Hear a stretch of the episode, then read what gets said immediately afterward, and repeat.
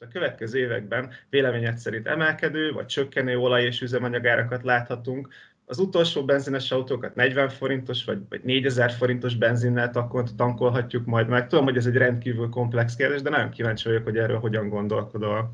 Én azt gondolom, hogy a következő évtized az szinte bizonyosan eh, jóval magasabb foszilis energiárakat fog magával hozni.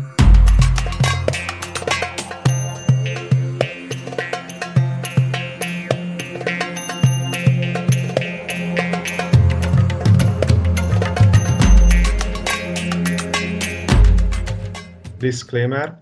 A beszélgetés előtt kötelességem informálni a hallgatókat, hogy a podcastben elhangzó információk a szerzők magánvéleményét tükrözik, a beszélgetés nem valósít meg befektetési elemzést, illetve befektetési tanácsadást.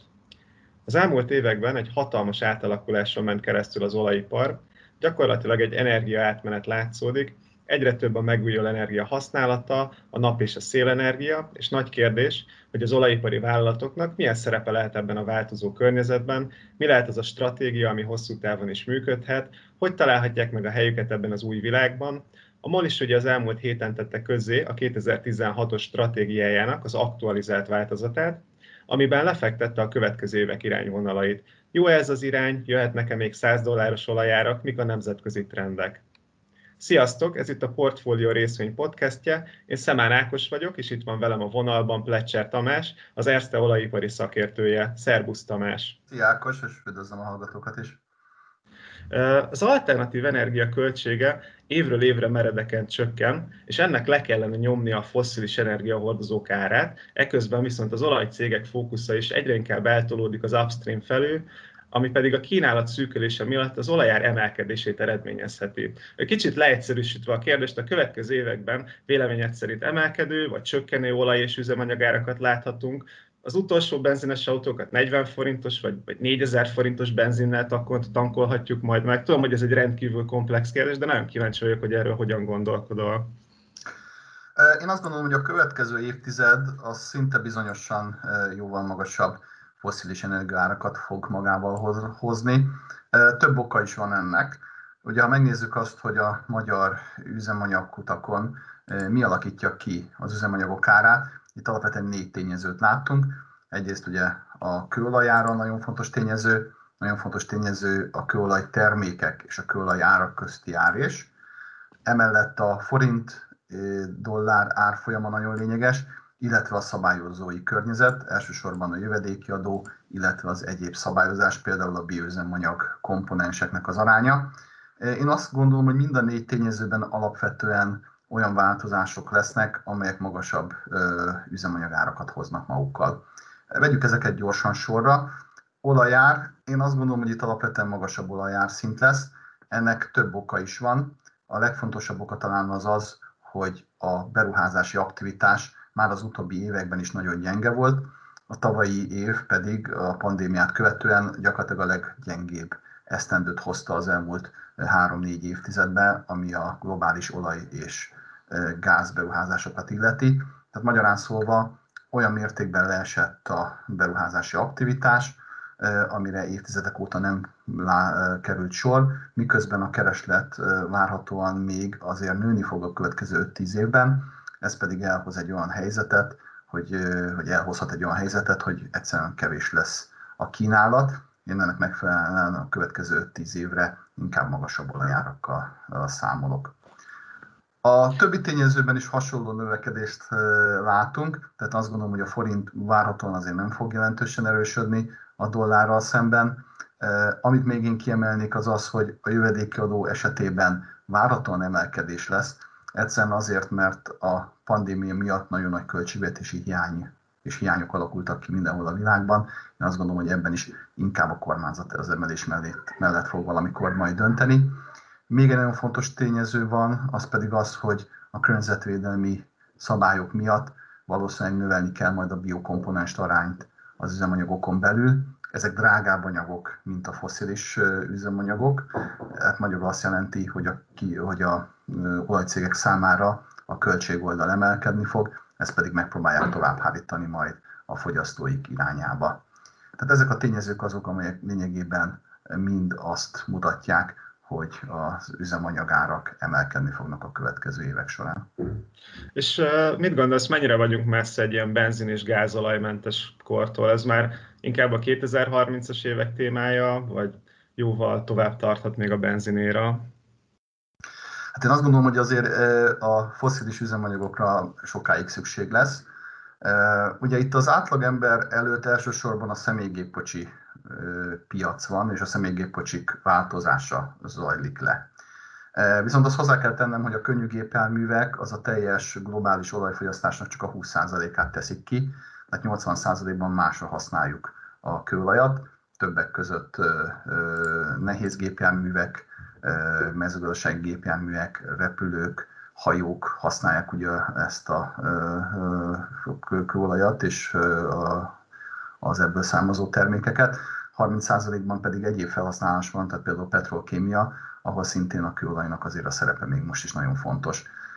Tehát én azt hiszem, hogy ha el is érjük 5-10, maximum 15 év múlva a kőolajfogyasztásnak a csúcsát, a fogyasztás ezt követően nem összeomlani fog, hanem maximum egy lassú menetű csökkenés lesz a rákövetkező években, és valószínűleg még azért a kőolaj itt marad velünk több évtizeden keresztül. A kérdés az az, hogy tudunk-e olyan technológiákat találni, ami ezt az egyébként igen könnyen hozzáférhető és igen kompakt módon tárolt energiát tudja valamilyen módon helyettesíteni. Itt nagyon sok próbálkozás van, és hát ezek a próbálkozások valószínűleg azt eredményezik, hogy azért a jövőben a kereslet valamikor majd eléri a csúcsát, és utána csökkenhet.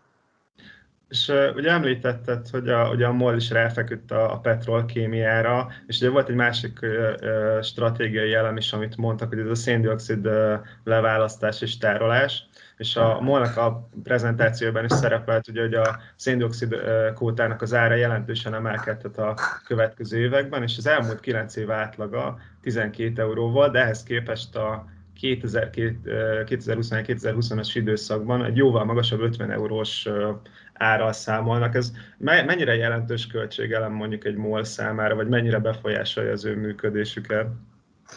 Hát nézzük, a MOL esetében évi olyan 4,5-5 millió tonna körüli a CO2 kibocsátás, ami a saját tevékenységet illeti, tehát ez az úgynevezett Scope 1 és a Scope 2-es kibocsátás. Nem tartalmaz ez az a bizonyos Scope 3-at, ami tulajdonképpen az elállított termékek elégetése során keletkezett CO2-t érinti. Tehát ez a 4,5-5 millió ton, ez, ez egy elég sok, ez a MOL az egyik legnagyobb magyarországi CO2 szennyező, talán a Mátra erőmű nagyobb csak olyan 6 millió tonnával. Na most a szabályozás szerint valamennyi CO2 kvótát ingyen kap a MOL, viszont van egy olyan kb. 2 millió tonna, amit a jelenlegi szabályozás szerint nekik meg kell vásárolni, Nyilván ez 12 euróval számolva, ugye ez mindössze 24 millió euró, ami hát a teljes 2,5 milliárd, vagy 2-2,5 milliárd dolláros tisztított EBITDA-hoz képest nem sok.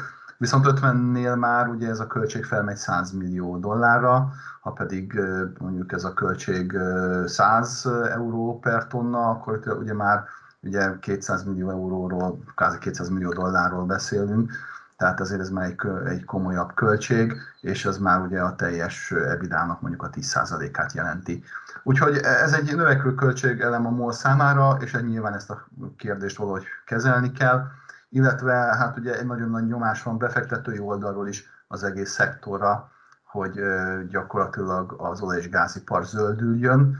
Ugye van az EU-nak egy előírása, egy úgynevezett taxonomi, ami ajánlásokat tesz közvetlenül a cégeknek, hogy mit tegyenek, és hát a, láthatóan az európai olajvállalatok elindultak azon a pályán, hogy a tevékenységüket zöldítsék, magyarán szóval csökkentsék a CO2 kibocsátást.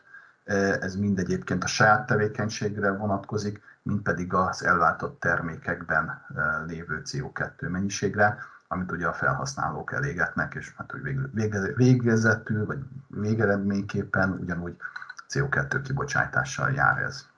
És ehhez kapcsolódóan a, a másik fontos üzleti irányt, amit a MOL megnevezett, ugye a petrolkémia, azt, azt mennyire látod egy valid menekülési útnak vagy stratégiának, mert ugye például a BP eladta a petrolkémia üzletágát, ez egy, ez egy működőképes uh, stratégia, ugye egyre nagyobb az ellenállás is mondjuk az ilyen műanyag termékekkel kapcsolatban, hogy ez, ez mennyire, mennyire működhet mondjuk hosszú távon? Hát ugye mindegyik cég különböző stratégiát próbál megvalósítani. Az egyik lehetséges irány, amit a MOL is próbál, hogy petrolkémiai irányba menjen. Egyébként ezen vita van az EU-n belül is, hogy a petrolkémiai irány az vajon beleszámít-e a CO2 kibocsátásba vagy sem. Nagyon úgy tűnik, hogy bele fog számítani, tehát ilyen szempontból ez nem egy jó megoldás, legalábbis klímavédelmi szempontból, illetve CO2 kibocsátási, kibocsátás csökkentési szempontból. Abban a szempontból egyébként egy jó megoldás a MOL számára, hogy ők látják azt is a klímaváltozással párhuzamosan, hogy van egy olyan tendencia, hogy a foszilis üzemanyagok iránt is csökkenhet a kereslet. Ha a finomítás során a termékeknek egyre nagyobb hányadát tereli a cég, elsősorban petrolkémia felé, akkor erre a kihívásra ez lehet egy jó válasz. Úgy tűnik, hogy a klímaváltozási szempontra, illetve az EU előírásokra, ami a, ugye a CO2 kibocsátást érinti, erre viszont nem lesz ez a petrokémia egy jó megoldás.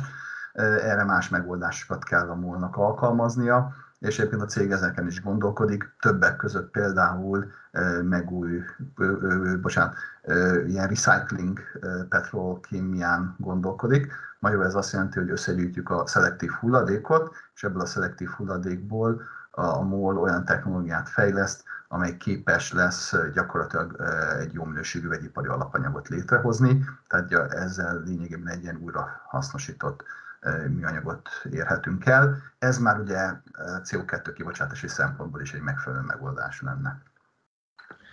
És a, egyébként, ami nekem nagyon feltűnően hiányzott a stratégiából, vagy amit nem nagyon láttam benne egy részletesen kifejtve, hogy ez a nap és a szélenergiának az alkalmazása.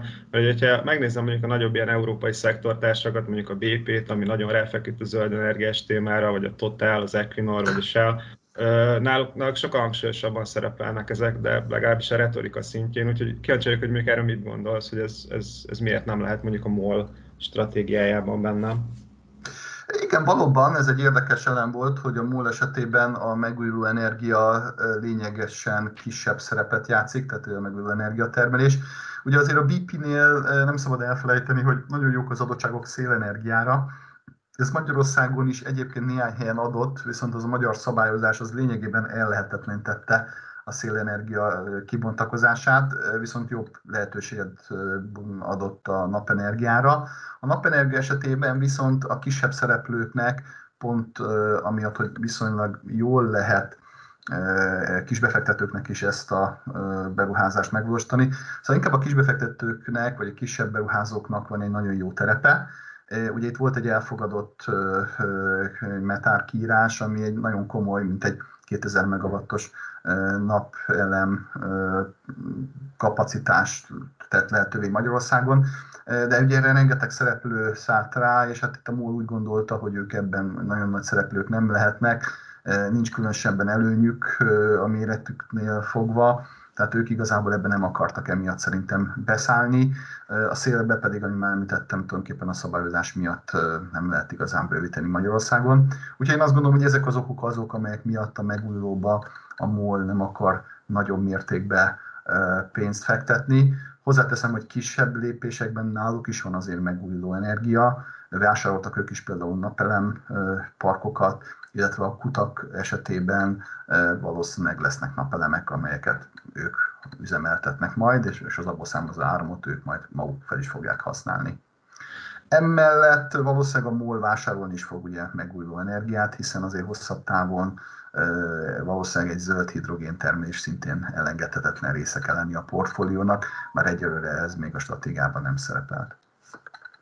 És szerinted a, a MOL esetében mondjuk a töltőkút hálózatnak annak mennyire, mennyire fontos értéke lehet a következő években? Ugye számukra nagyon fontos a fogyasztói szolgáltatások szegmens, úgyhogy ennek a bővítése is várható. Ez milyen szerepe játszhat a stratégiában? Hát nagyon úgy tűnik, hogy ez egy nagyon jó eleme a portfóliónak, ugyebár most már EBITDA szinten volt a negyed év, ahol a harmadát a megtermelt nyereségnek szinte ez az üzletág hozta. Emellett, ami nagyon fontos, hogy ennek az üzletágnak a varianciája, a változékonysága jóval kisebb, mint a hagyományosan ciklikus olaj- és gázkitermelésnek vagy finomításnak. Tehát nagyobb egy sokkal stabilabb pénzáramlást jelent ez a MOL számára, és ez a stabilitás, ez egy nagyon nagy érték. Úgy tűnik, hogy itt Közép-Kelet-Európában az emberek szeretnek a benzinkutnál fogyasztani, annak ellenére, hogy egyébként rendkívül magas árak vannak, rendkívül magasak ennek megfelelően az árrések is, ami ugye a MOL számára egy előnyös. Viszont ezeket a kényelmi szolgáltatásokat az emberek szeretik megfizetni. Megváltoztak ugye az utazási szó, ö, körülmények is, illetve az utazásnak a, a, a rendszere, ahogy ugye utazunk ö, a, az országba. Tehát jellemzően ugye autóval járunk, jellemzően nagy távolságokra megyünk, és jellemzően rövid szüneteket tartunk, és kevésbé vagyunk árérzékenyek, mert ugye a vagyonunk, a jövedelmünk az pedig nőtt. Ez mind azt jelenti, hogy gyakorlatilag exponenciális módon használjuk ezeknek a kutaknak a szolgáltatásait, Hát, mm, ha pedig megvan ez a kereslet, akkor a MOL miért ne használja ki, és hát úgy tűnik, hogy egyébként az általuk kitalált modell az nagyon jól működik. Emellett valószínűleg ezek a töltőállomások a jövőben is több más szolgáltatás igénybevételére is alkalmasak lesznek. Egyrészt ugye az üzemanyagok széles palettája várható, tehát nem csak foszilis lehet, hanem lehet a jövőben mondjuk hidrogén, elektromos áram, etilén akár, vagy, vagy, vagy bármi egyéb, ami még jöhet, és valószínűleg ezekre a töltőállomásokra ilyen szempontból szükség lesz. Gondoljuk csak abba bele, hogy ugye Magyarországon az otthoni töltés az emberek nagyobb részének szinte nem megengedett, hiszen mondjuk társasházakban vagy, vagy lakótelepeken laknak, tehát szükség lesz töltősi szolgáltatásra is, illetve egyéb más szolgáltatásokat is el lehet adni a töltőállomásokon, ha csak néhány külföldi példát mondjak, itt postaszolgáltatástól kezdve internetleszállítási pontig, pékségekig, rengeteg, rengeteg minden van, ami, ami eladható a benzinkutaknál, hiszen ezek jó megközelíthető helyek, és főleg annak a rétegnek, aki tényleg úgy utazik, hogy közben nagy távolságokat tesz, és, és gyorsan szeretné ezt megtenni, és, és gyorsan szeretné lebonyítani ezeket a tranzakciókat, azoknak ez egy nagyon jó helyzet és nagyon jó rendszer, amit a MOL, illetve a többi olaj- és gázcég kínál. És hogyha már így végigmentünk egy a különböző stratégiákon, amit mondjuk a MOL használ, akkor mi az, ami szerinted a, best practice nemzetközileg egy olajipari vállalat számára átalakulás szempontjából? Én megmondom őszintén, nekem, nekem személyesen az egyik kedvenc példám az a, az a norvég Equinor, aki valahogy így nagyon jól vetíti ugye ezt a, a, a zöld energiás befektetéseket, meg ugye a klasszikus fosszilis beruházásokat, hogy szerinted mi az, ami, ami jól működhet hosszú távon, vagy a legjobb, és hol van ebben a molnak a helye? Hát ugye minden cégnél ez mást jelent, minden cégnek az adottságai eltérőek, illetve abban is nagy különbség van, hogy egy adott társadalom, egy adott közösség mit tart fontosnak, mennyire zöld, mennyire nem. Ugye az Egyesült Államok olajcégei, mondjuk az Exxon vagy a Chevron, azok gyakorlatilag az európaiakhoz képest egyáltalán nem számítanak zöldnek. Lényegében itt nincsenek is jelentős zöld stratégiák a környezetvédelmi szabályok szigorítására a Chevron vagy az Exxon inkább olyan módon válaszol, hogy egyre inkább az első támokon kívül teszi a tevékenységét. Ugye az Exxon esetében mondjuk Guyana, ami ugye egy sokkal ígéretesebb olajlelőhely, mint az első támokon belüli lelőhelyek. Tehát itt nagyon nagy különbségek vannak a cégek között, és mindenki itt Európában láthatóan most erre a zöld vonalra kezd ráülni, mindenki próbál ennek megfelelni, hiszen nagyon erős a befektetői és a közösségi nyomás arra, hogy ez a szektor ez megzöldüljön. Egyébként nagyon jól látszik ez a részvényárfolyamokban is, érdemes megnézni mondjuk a Finn Neste olaj, vagy éppenséggel a Dán, Örstednek a részvényárfolyam alakulását. Ugye ezek olyan cégek, amelyek már meglépték ezeket a lépéseket korábban, nem vettem ezek a skandináv cégek, ahol ugye ez az egész folyamat korábban indult, nagyobb lendülettel jött, ugye Greta Thunberg is svéd származású, tehát látszik az, hogy ezeknek a cégeknek a részvényárfolyamait borzasztóan felvitte a piac, a befektetők ezeket a történeteket szeretik, tehát van egy nagyon erős közösségi nyomás is arra, hogy ezt meglépjük. Az, hogy mi a best practice, ezt nagyon nehéz megmondani, még egyszer hangsúlyozom, mert az eltérőek az adottságok, más lehetőségek vannak megújuló energiatermelésre, más lehetőségek vannak a, a finomításon belül, más lehetőségek vannak attól függően, hogy éppen egy adott cégnek milyen portfóliója van.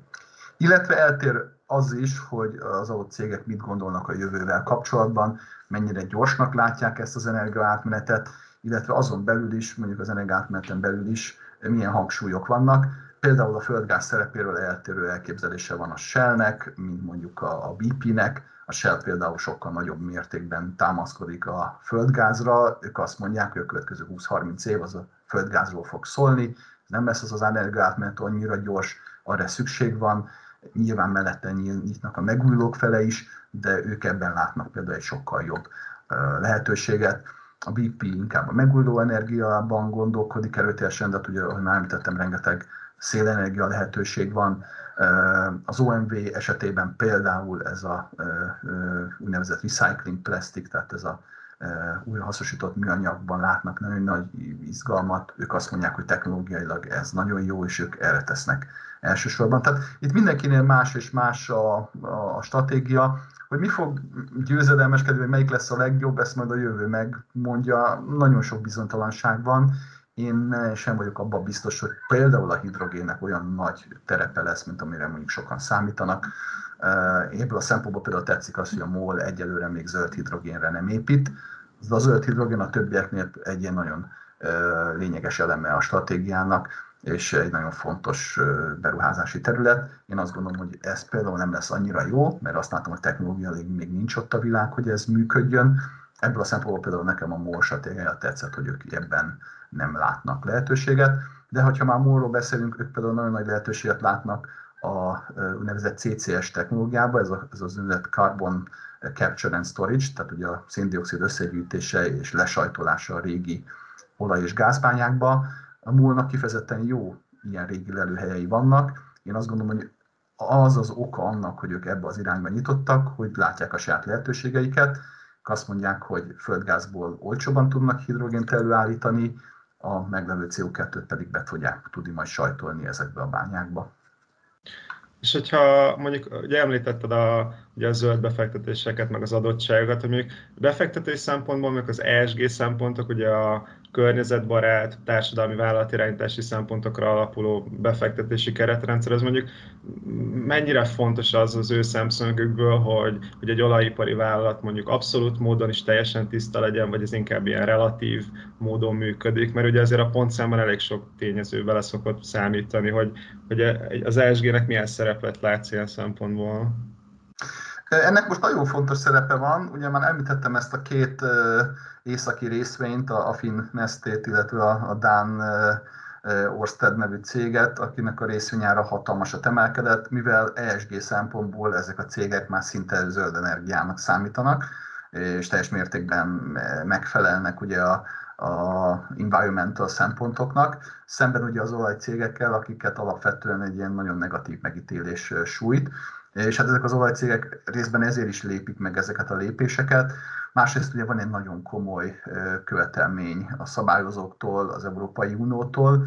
Ugye úgy tűnik, hogy az Európai Unió ezt a 2050-es nettó karbonsemlegességet nagyon komolyan veszi, és hát ennek ugye vannak különböző fázisai, lépései, hát 2025-2030-ra különböző célokat el kell érni, ezek a cégek pedig ezeket a lépéseket ennek megfelelően meg akarják tenni, hiszen őket valószínűleg a, a döntéshozók komolyan sújtják, hogyha e, ezek a célok nem teljesülnek.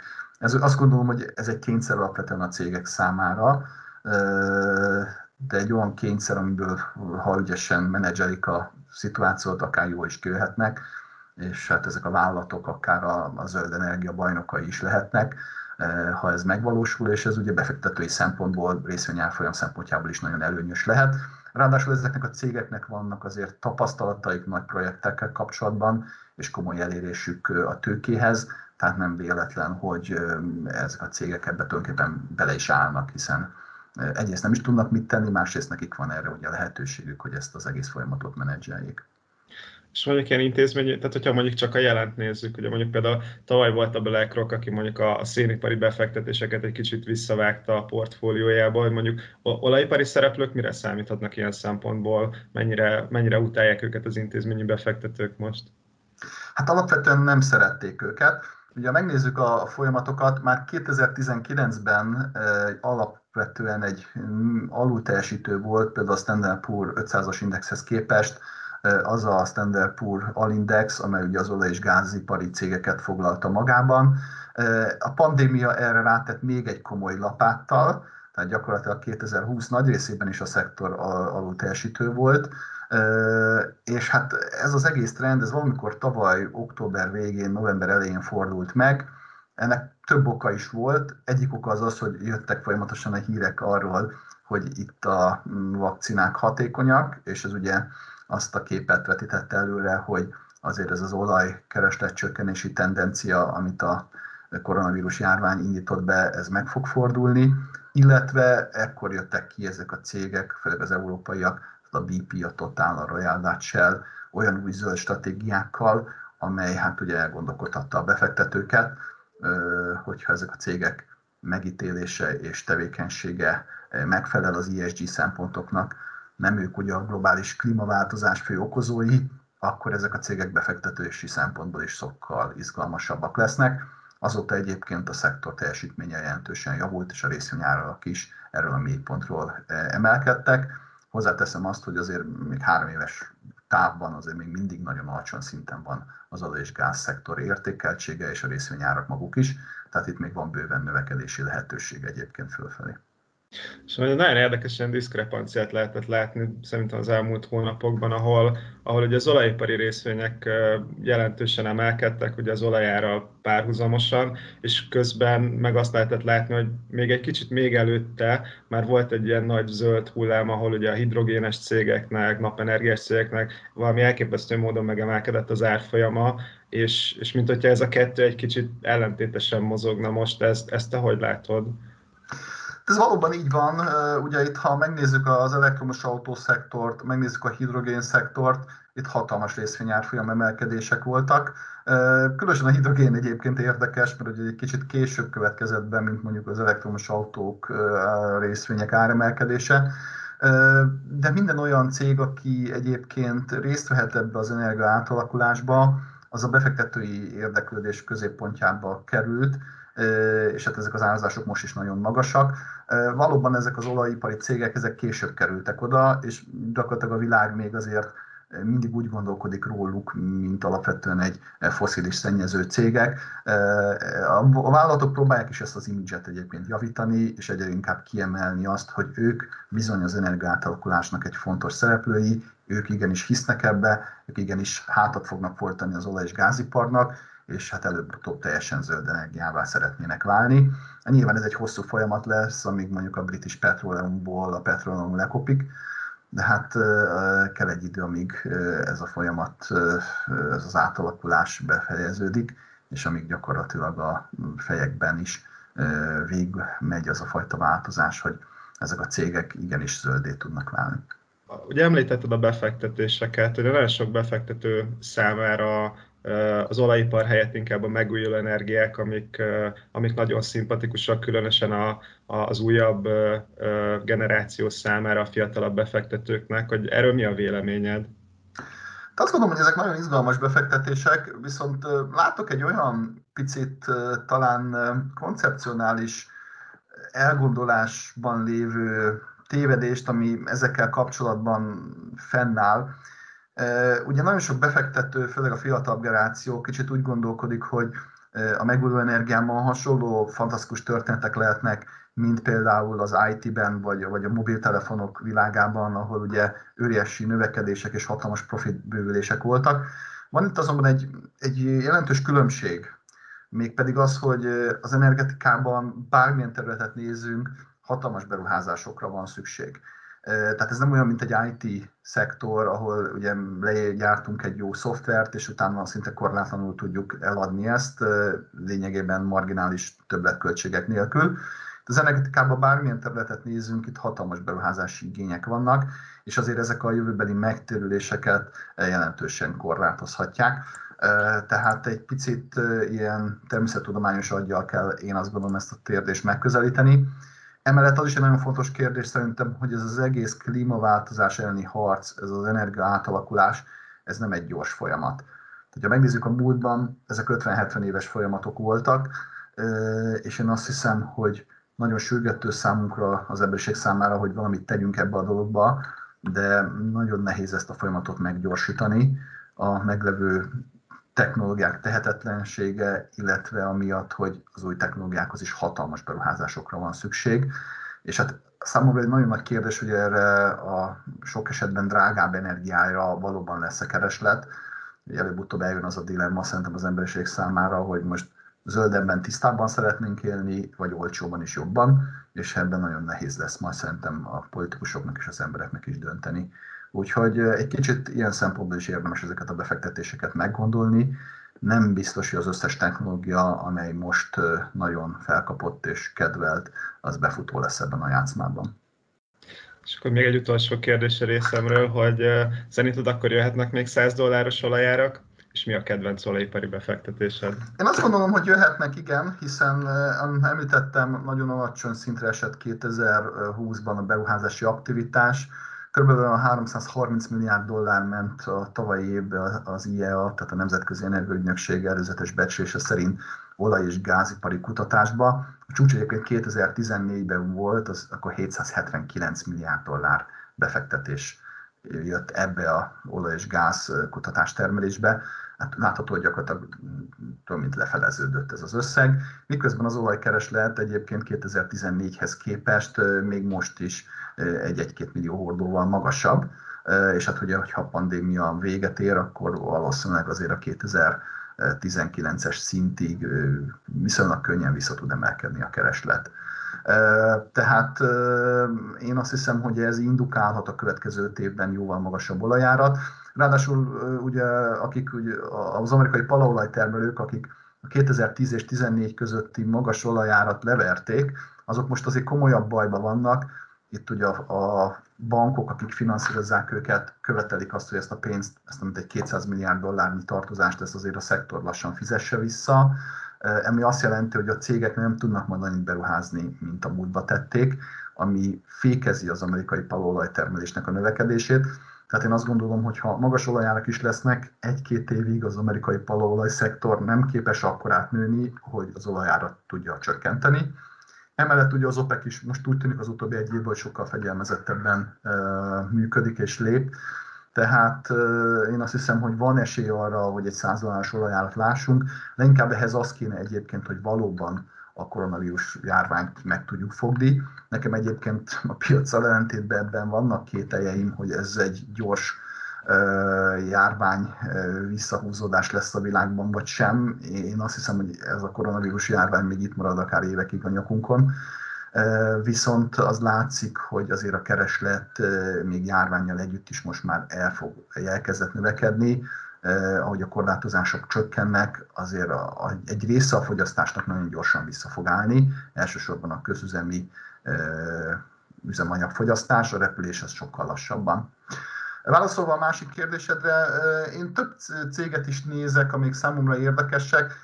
Egy, inkább egy szektort hadd emeljek ki, ez uh-huh. pedig gyakorlatilag a tengeri kutatás termelés. Ugye a tengeri kutatás termelés ez több okból is érdekes lehet. Egyrészt itt nagyon nagy a olajára az érzékenység ennek a területnek, tehát legalább stabilan 50 dollár fölötti Brentnek kell ahhoz lenni, hogy a tengeri kutatás termelés újra beinduljon. Én azt gondolom, hogy a következő hogy negyedévekben ez adott lesz. A másik, ami nagyon érdekes, amit említettem itt az interjú során is, hogy például a Chevron és az Exxon, tehát az amerikai olajvállalatok, ők kifele kacsingatnak az első államokból, nem az amerikai palaába szeretnének fektetni a már említett problémák miatt, illetve amiatt is, hogy a Joe Biden kormányzat valószínűleg környezetvédelmileg komoly szigorítást fog tenni. Most az Egyesült Államokon kívüli területek egy jó része pedig tengeri lelőhely. Nagyon ígéretes például ez a Guyana Surinami rész, ugye ott Venezuela mellett, ahol hatalmas olajtalálatok voltak, de Afrika offshore területe is nagyon izgalmasak, illetve Brazília offshore területe is nagyon izgalmasak. Tehát én azt látom így az olajiparban, hogy a tengeri kutatás termelés, ha tartósan 50 dollár fölötti olajár lesz, kaphat egy komoly lendületet, ennek megfelelően azok a cégek, amelyek itt tevékenykednek, azok komolyabb keresletnövekedéssel néznek szembe. Hozzáteszem, hogy nagyon komoly vérfürdő volt a tengeri olajkutató és szerviz cégek körében, de nagyon kevesen maradtak fenn. Ez is egyébként azt indukálja számomra, hogy itt lehet, hogy nagyon jó idők jöhetnek. Rendkívül érdekes beszélgetés volt a mai. Köszönöm szépen Lecser Tamásnak. Mindenképpen egy izgalmas terület az olajipar, és látható, hogy rengeteg az új esemény is. A hallgatóknak is köszönöm szépen a figyelmet. Ne felejtsetek el bekövetni minket Spotify-on, Apple Music-on és Soundcloud-on is. Hamarosan folytatjuk újabb podcasttal. Köszönjük szépen, sziasztok!